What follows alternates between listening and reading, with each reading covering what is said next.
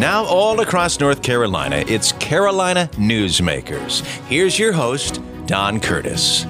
Well, our guest today on Carolina Newsmakers is Dale R. Folwell, who was elected as North Carolina's 28th treasurer in uh, 2016 and recently reelected to serve another term. Uh, Treasurer Folwell has been with us a number of times. He oversees more than $90 billion in pension investments for the more than 950,000 teachers, firefighters, and public employees in the state.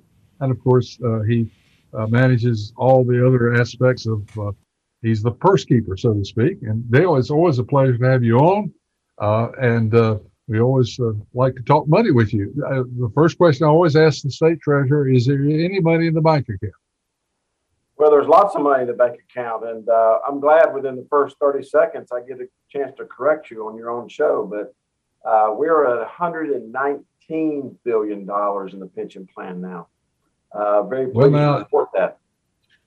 We, we may have to let Jason. Uh, uh, we we have to fire Jason because he's the one that gave me that number.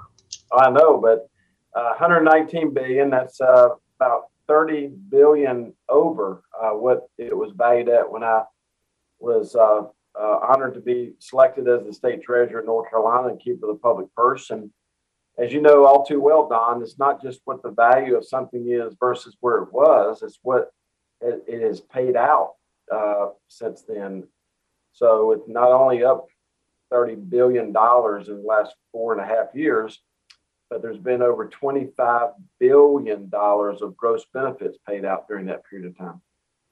That's an incredible amount of money. And of course, one of the things I think that we were all afraid when the pandemic hit us uh, last March, we were afraid that things like uh, pension investments and so forth were going to suffer. We actually uh, not uh, fared so badly there.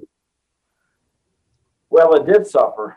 If we were, uh, which we did, having this conversation between St. Patrick's and July 4th of last year, uh, most pension plans around the world lost tens, if not hundreds of billions of dollars during that period of time. And North Carolina's pension plan stood tall. We had one of the lowest risk, highest performance periods last year. And the reason is that this plan has never swung for the fences. Uh, previous state treasurers have never pretended to have a crystal ball. They have never gambled with the hardworking assets of those that teach, protect, and otherwise serve. And that's why this plan stood tall uh, when others were collapsing between St. Patrick's and July 4th of last year. So uh, overall, are, is the pension uh, or the values the residual value of the pension up or down from pre-pandemic conditions? Oh, it's up tremendously uh, since pre-pandemic. Yeah. But once again, it's not just it's not just the fact that it's up, you know, ten billion dollars, but we paid out. Uh, we're, we're, paying out about uh, eight billion dollars a year in gross benefits. So it's not just the value is up; the value is up less net of the benefits we're paying out. And we're getting ready to pay out benefits next week uh, for those that teach, protected, or otherwise serve. And uh, that payout next week is going to be about $550 million just for 30 days. Well, that's, uh, I, I, know the citizens, uh, those who are depending on this pension plan are so thankful for your careful management, uh, management of this plan. Let's talk a little bit about the COVID 19 impact in other areas of the state that you have uh, some interest in. The rural counties have all uh, been affected more than the metropolitan areas in North Carolina. Just how are they? Uh, uh how many counties do we have that uh, are having difficulties, and and what do you see happening as a result of these uh, shortfalls? Well, I'll be glad to explain that, but before doing so, it's very important when we talk about these pension returns that for your listeners to know that uh, our pension plan, before anyone had heard of COVID, was designated by one of the rating agencies as being the number one pension plan in the United States in terms of its ability to stay funded during an economic downturn. Who could have ever predicted COVID? So, uh, and secondly, as far as these returns are concerned, uh, I'm just the person reporting this to you. Obviously, I'm standing on the shoulders of a lot of hardworking people in the investment management division here in the treasurer's office. Getting back to your most recent question, uh, one of the 21 major duties and responsibilities I have as the state treasurer and keeper of the public purse is I chair something called the Local Government Commission. Now, hopefully, your listeners don't wake up thinking about the Local Government Commission. they think about how to best educate their kids, how to have economic mobility, upward mobility in their life, how to how to do the normal things, how to have safe uh, streets. But the local government commission was founded after the depression and after the bankruptcy of Asheville, North Carolina, and the LGC, uh, which I chair the LGC board, was founded to as a regulator, so to speak, of nearly 1,300 entities. These are the 100 counties, the 540 cities, the water and sewer districts, universities, hospitals, airport authorities, uh, things of that nature. So, what, what year was what year was that funded, Neil? Sorry. What was the year of the foundation, uh, the uh, formation of this commission? Well, I would say it's probably the year you were born, 1936, but uh, I may have missed it by a few years. But uh, you did. Not, not uh, unfortunately, not, not by enough, but uh, not by enough. But uh, it was formed, uh, and uh, we were the only state that had one for decades, and uh, something we're very proud of. We get calls every month about people who are interested in what we've done at the LGC. But going back, well, the reason I brought that point up was you said it was formed after the bankruptcy of Asheville. That was way back. That's not a recent bankruptcy. After the depression, right? Yeah, yeah, yeah. yeah. Okay. And, I, I uh, just want to. Yeah. Well, thank you for clarifying that. But uh, the reason I'm concerned about rural North Carolina, which was the point of your question, is that it's fantastic to have a strong torso. You know, you can survive with just a strong torso, but I consider the rural North Carolina to be the arms and legs of, of our state. And uh, what has happened to rural North Carolina has been a revolution. I mean, an evolution. It's, it's everybody blames everything on COVID, but the fact is, these trends, uh, where a major manufacturer or major employer left, uh, the community is starting to depopulate. The cost of running these communities are going up. Therefore, the expenses are spread amongst fewer and fewer people, which forces more people to leave. this is a very serious situation that we have to consider at the local government commission. So Unfortunately, just over the last year, we've had to take over several towns where we're actually running the towns, Robersonville and and uh, Eureka, for example. Well, we just recommended that uh, East Laurinburg uh, be dechartered, which means de-incorporated. We've taken over uh, in the west, Cliffside and and uh, Kingstown. Uh, so unfortunately, we have over a hundred units that are on what we call the unit assistance list that there's some issue regarding the way they're governed, their inability to reconcile the books and or get qualif- uh, get uh, clean audits done. And so we're very concerned that uh, this is happening. Uh, we know it's been happening for a very long period of time, and and that's why we're working very closely with the school government as well as the League of Municipalities and the uh, County Commissioner Association and the local representatives and um, members of the Senate who represent these areas uh, from the North Carolina legislature. And, and uh, we're just trying to figure out what's right, get it right, and keep it right on behalf of these uh, people who live, these citizens of these communities. Well, it's an interesting state, as we've mentioned so many times on this program, because so many of our areas are growing like wildfire, like Raleigh Durham, area, the Mecklenburg County area, the Triad, the Greenville area, Wilmington, and Asheville, and yet other parts of the of the state are actually, in many cases, losing population, but certainly losing influence in the General Assembly and the and the upcoming uh, redistricting that will come about because of the census is going to give those areas even less representation in the uh, House and the Senate. So, how do you think the state's going to, uh, right, uh, uh, you know, take care of these these slower moving and slower growing areas? Well, the first thing I think needs to continue to occur, and we do this at the culture of the state treasurer's office is to is not only to bring transparency to these issues, but but have the courage to challenge assumptions. You know, that's what's what's wrong with our society these days. Uh, Dr. Uh, Curtis, uh, as I now have to refer to you as, uh, congratulations on that. Uh, see, my initials are Dr. Folwell, so that's the closest I'm ever going to get to being the doctor. Uh, but uh, uh, anyway, uh, you may have heard this from me before. You know, the blood that runs through me is Quaker, and one of the spices of the Quaker religion is to be fair and just. And we don't pick and choose which laws to apply or who to apply them to. And that's why I say, as the state treasurer, it doesn't matter uh, what happens with redistricting or loss of political influence in rural North Carolina. Uh, I am keenly and focused, as is our staff, on the real situation that's happening there uh, in rural North Carolina, especially to the east. And uh, it, as former Governor Martin, who I know you're a big fan of, has always told us, uh, doing right's rarely wrong. And focusing on rural North Carolina and making sure that those communities have access to quality education, have access to accessible, affordable quality health care, and which ultimately means they have access to capital money, the ability to borrow money for infrastructure needs. Those are sort of the three big things that have to continue to be focused on them. And you know, everybody talks about these great goals and and, and internet connectivity and all those things are vitally important, but the number one thing we have to do is to be willing to challenge assumptions to get to the right outcome. And I just want to point out, I think it was the UNC School of Government, there's been a recent expose about a community in northeast North Carolina, Aurora, who has just had a remarkable turnaround just because of having a management team in there that watch, watches the pennies and the paper clips. And we not only do we need a lot more of that going on in rural North Carolina, but we need to make sure that we're talking to young people who uh, about the, the their uh, interest and our desire to have them to be public servants.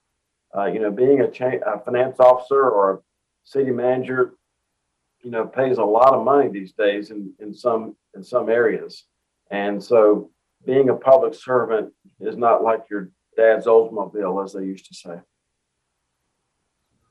Well, it's uh, it is an interesting challenge for the lawmakers uh, to be sure that we are uh, doing the best we can for those non-growth areas as well as the growth areas because we're all a part of the same state. And uh, as you said, uh, there's a number of areas where uh, partisanship sort of goes out the window. For example, on broadband, everyone is very concerned about getting broadband into all the areas. Well, our, our I've got an awkward amount of time here in this segment, so I'm going to wrap up this segment by mentioning again that we're talking with our guest, Dale Folwell, North Carolina State Treasurer. And when we come back, we're going to talk about the state health plan, which is another area of concern that uh, that uh, Dale Folwell and his crew at the North Carolina State Treasurer's Office uh, are concerned with. And we'll do that when we return right after these messages. The Alzheimer's Association and the Ad Council present the story of Tom and Levi. Tom is the smartest man I know. He's been a professor at two major universities, been a teacher for, over 40 years. One day, he told me that he was having um, problems in his classes. I think one of the students had asked the question and he didn't remember the answer. And I also noticed that he was letting his class out earlier than they were supposed to let out. And he was telling them that he was doing it as a favor to them, but I think in reality, he just wanted to get out of there um, I was really starting to worry because I saw something was wrong. Levi and I talked about how it would change our lives, but he was there beside me, and my love for him was just immense. When something feels different, it could be Alzheimer's. Now is the time to talk. Visit alz.org slash our stories to learn more. A message from the Alzheimer's Association and the Ad Council. One in three adults in America have prediabetes, but most don't know it. To let people know it can be reversed before it becomes type 2 diabetes, professional basketball player Julius Randle is doing everything in reverse. I'm only dunking with reverse windmills. I drove the whole way to practice in reverse.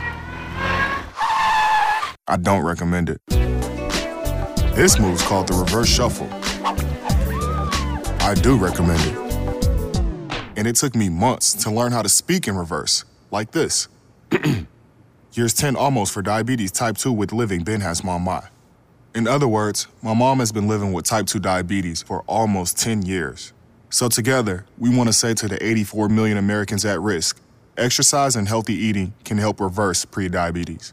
Start by taking a simple one minute risk test at doihaveprediabetes.org. Brought to you by the Ad Council and its prediabetes awareness partners.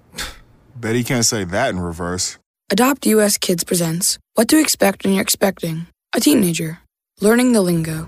GOAT, G O A T, acronym, stands for Greatest of All Time. As in, spaghetti sandwiches for dinner? They're my fave. Dad, you're the GOAT. You don't have to speak teen to be a perfect parent. Thousands of teens in foster care will love you just the same. Visit adoptuskids.org. Brought to you by the U.S. Department of Health and Human Services, Adopt U.S. Kids, and the Ad Council. Carolina Newsmakers continues, and once again, here's Don Curtis. We're back with the final segment of Carolina Newsmakers for this week. Our guest is Treasurer Dale Folwell. We've uh, enjoyed the conversation and getting his insight into the effects on the pension plan from COVID 19, the unemployment claims, the state health plan has been updated, uh, the cost of health care, we've talked about that. We've also talked about NC Cash and how you may have some money awaiting you uh, by going to nccash.com and seeing if indeed the state is holding some money that belongs to you, and they will be delighted to return it.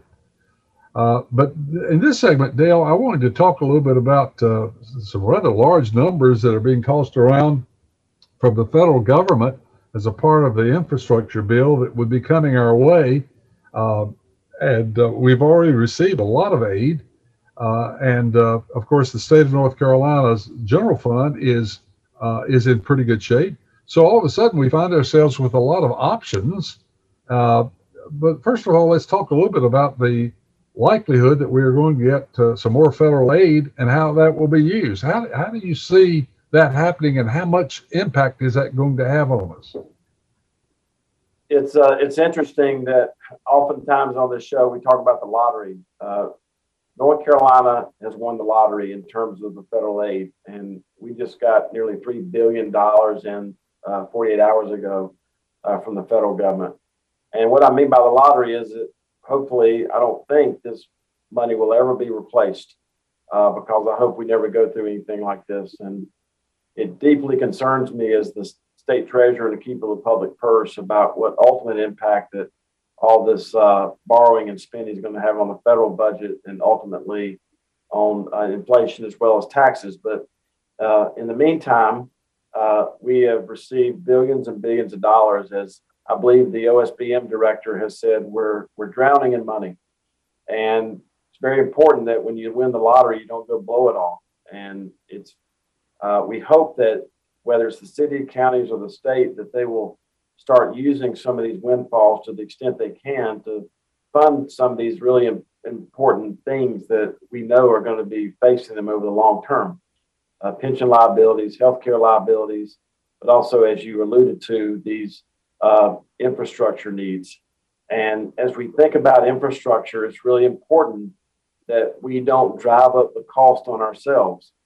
Uh, if we start throwing a lot of money at anything at one period of time, it's going to drive up the cost of piping. It's going to drive up the cost of, of water pumps for water and sewer systems. It's going to, everything going to you're going to create your own inflation, which is going to eat away at the real effectiveness of using this money. So that's why I think the General Assembly is being extremely cautious with not only looking at this money and seeing where its best long term use is, but also in terms of, as I said in the earlier segment, not to be seduced to borrow even more money at the state level uh, because of these low interest rates. So, uh, finding that balance is going to be extremely important uh, for the long term certainty of the citizens as well as the employers and businesses of North Carolina does all of this money that they're talking about go directly to the state or does some go directly to counties and cities?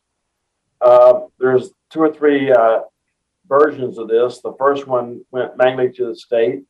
Uh, and as I think I've talked about in the past, these numbers are uh, escaping me. But uh, in, in the first go around, uh, only one city got the money, and that was Charlotte because of the criteria that there had to be at least 500,000 people in the city. And I know it's hard for your listeners to imagine there's not 500,000 people in the city of Raleigh, But with all the large incorporated areas of Wake County, there actually weren't 500,000 people in the city of Raleigh. So only Charlotte got that money. And then it was also segmented by the size of the county. So, for example, four large counties got a, a big, huge piece of that $400 million.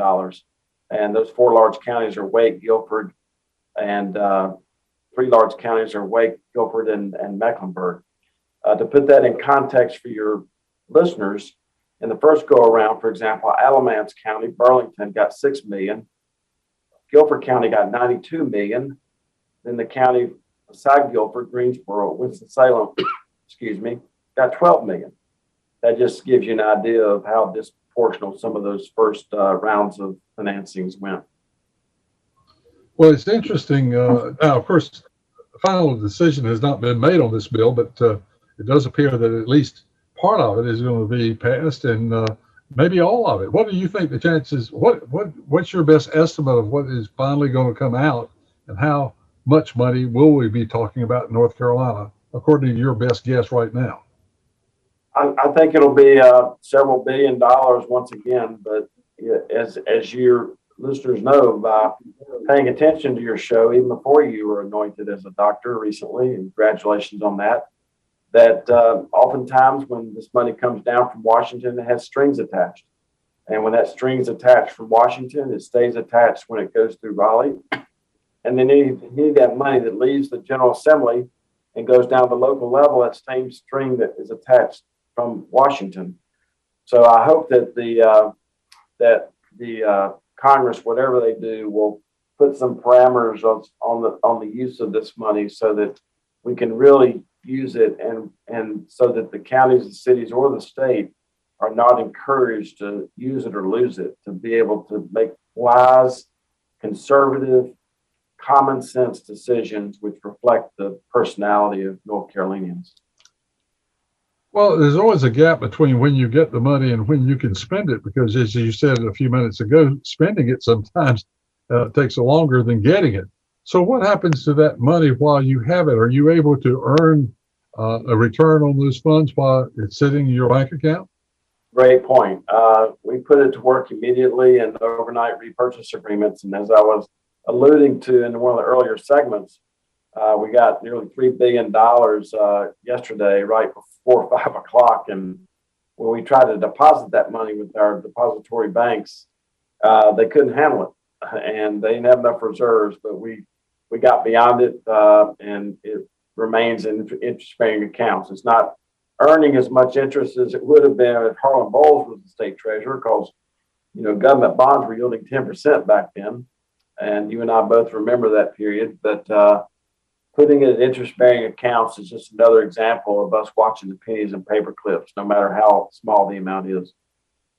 Finally, uh, as we wrap up this uh, uh edition of Carolina Newsmakers with our guest Dale Folwell, the General Assembly is in town and is working away at legislation. What legislation is pending that uh, that you have interest in as state treasurer? What are the items that you are hoping will be passed, and what are the ones you're concerned about?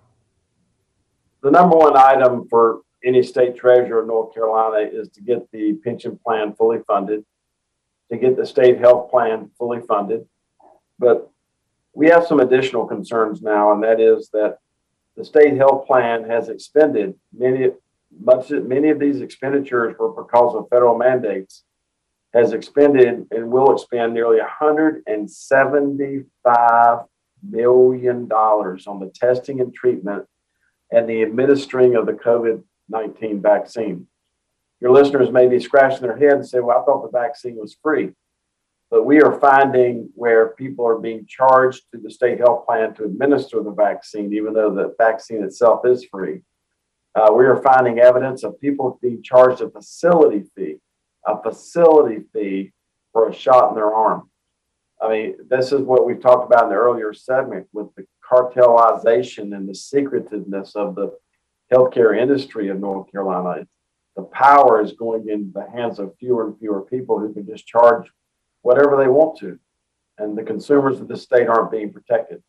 And the fourth thing is that the General Assembly took nearly $200 million last year to balance the budget out of the state health plan reserves So our number one agenda item right now is to get the pension plan fully funded, get the state health plan fully funded, and to get the money reimbursed back to the state health plan for the testing and treatment and the administering of the vaccines, as well as the repayment back into the reserve account that was taken out last year.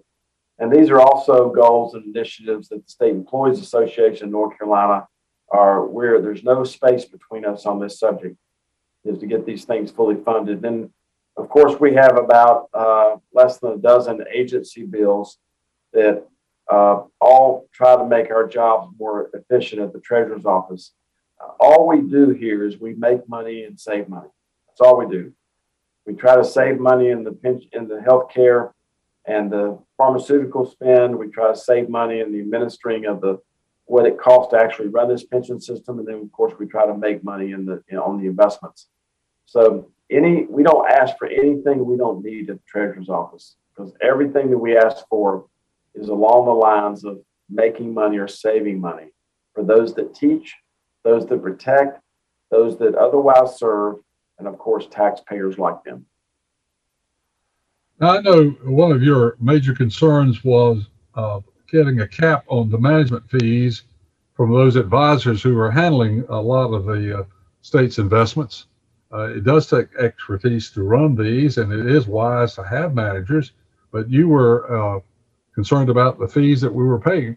Tell us a little bit about where you stand on that now. We're, very excited to report that uh, when I was applied for the job to be the chief financial officer and keeper of the public purse and the state treasurer. And let me tell you why I differentiate between applying for the job and running for office we have too many people across this state and across this country who run for public office. And when they get to Raleigh or get they get to Washington, they don't do what they told the employer, the voter, they were going to do. I don't know if any of your listeners, including the ones uh, sitting there with you right now, who could keep their job if they put one thing on their job application, then when they got the job, they did something different. So when I applied for the job to be the state treasurer of North Carolina, we uh, Wall Street fees had ballooned from 50 to 700 million dollars per year from the time in 16 years since Harlan Boyles was the state treasurer. We've been fortunate to have reduced Wall Street fees 350 million dollars over the last four years, and all that money stays in the pension plan to provide benefits for those that teach, protect, and otherwise serve. That's a, that's a lot of progress, uh, uh, and of course, as the investments go on, they are usually paid on the, uh, the amount of money. So I guess those fees will go up in one way, but the percentage of the amount of fees paid is what you're concerned about. We just got designated in the zero percentile. That's where I spent most of my school career in the zero percentile. And when we compared our fee structure to those uh, pension plans our size around the world, we're very proud of that. Well, uh, as well you should be, and that's that's great. Well, I, have uh, sort of run out of enough time to ask another question of our state treasurer, Dale Folwell, who has been a frequent guest on our program and shares a great update on what's going on with uh, the money that actually belongs to the citizens of North Carolina, one way or the other. Our program has been produced by Jason Kong. He promises me he'll have another interesting guest next week, and I'm sure he will. If you'd like to hear a repeat of this broadcast or share it with a friend, you can go online to carolinanewsmakers.com and either hear the entire broadcast or the two segments that you might have missed if you're listening to the half hour version. So until next week, same time, same station. Have a good week, everybody.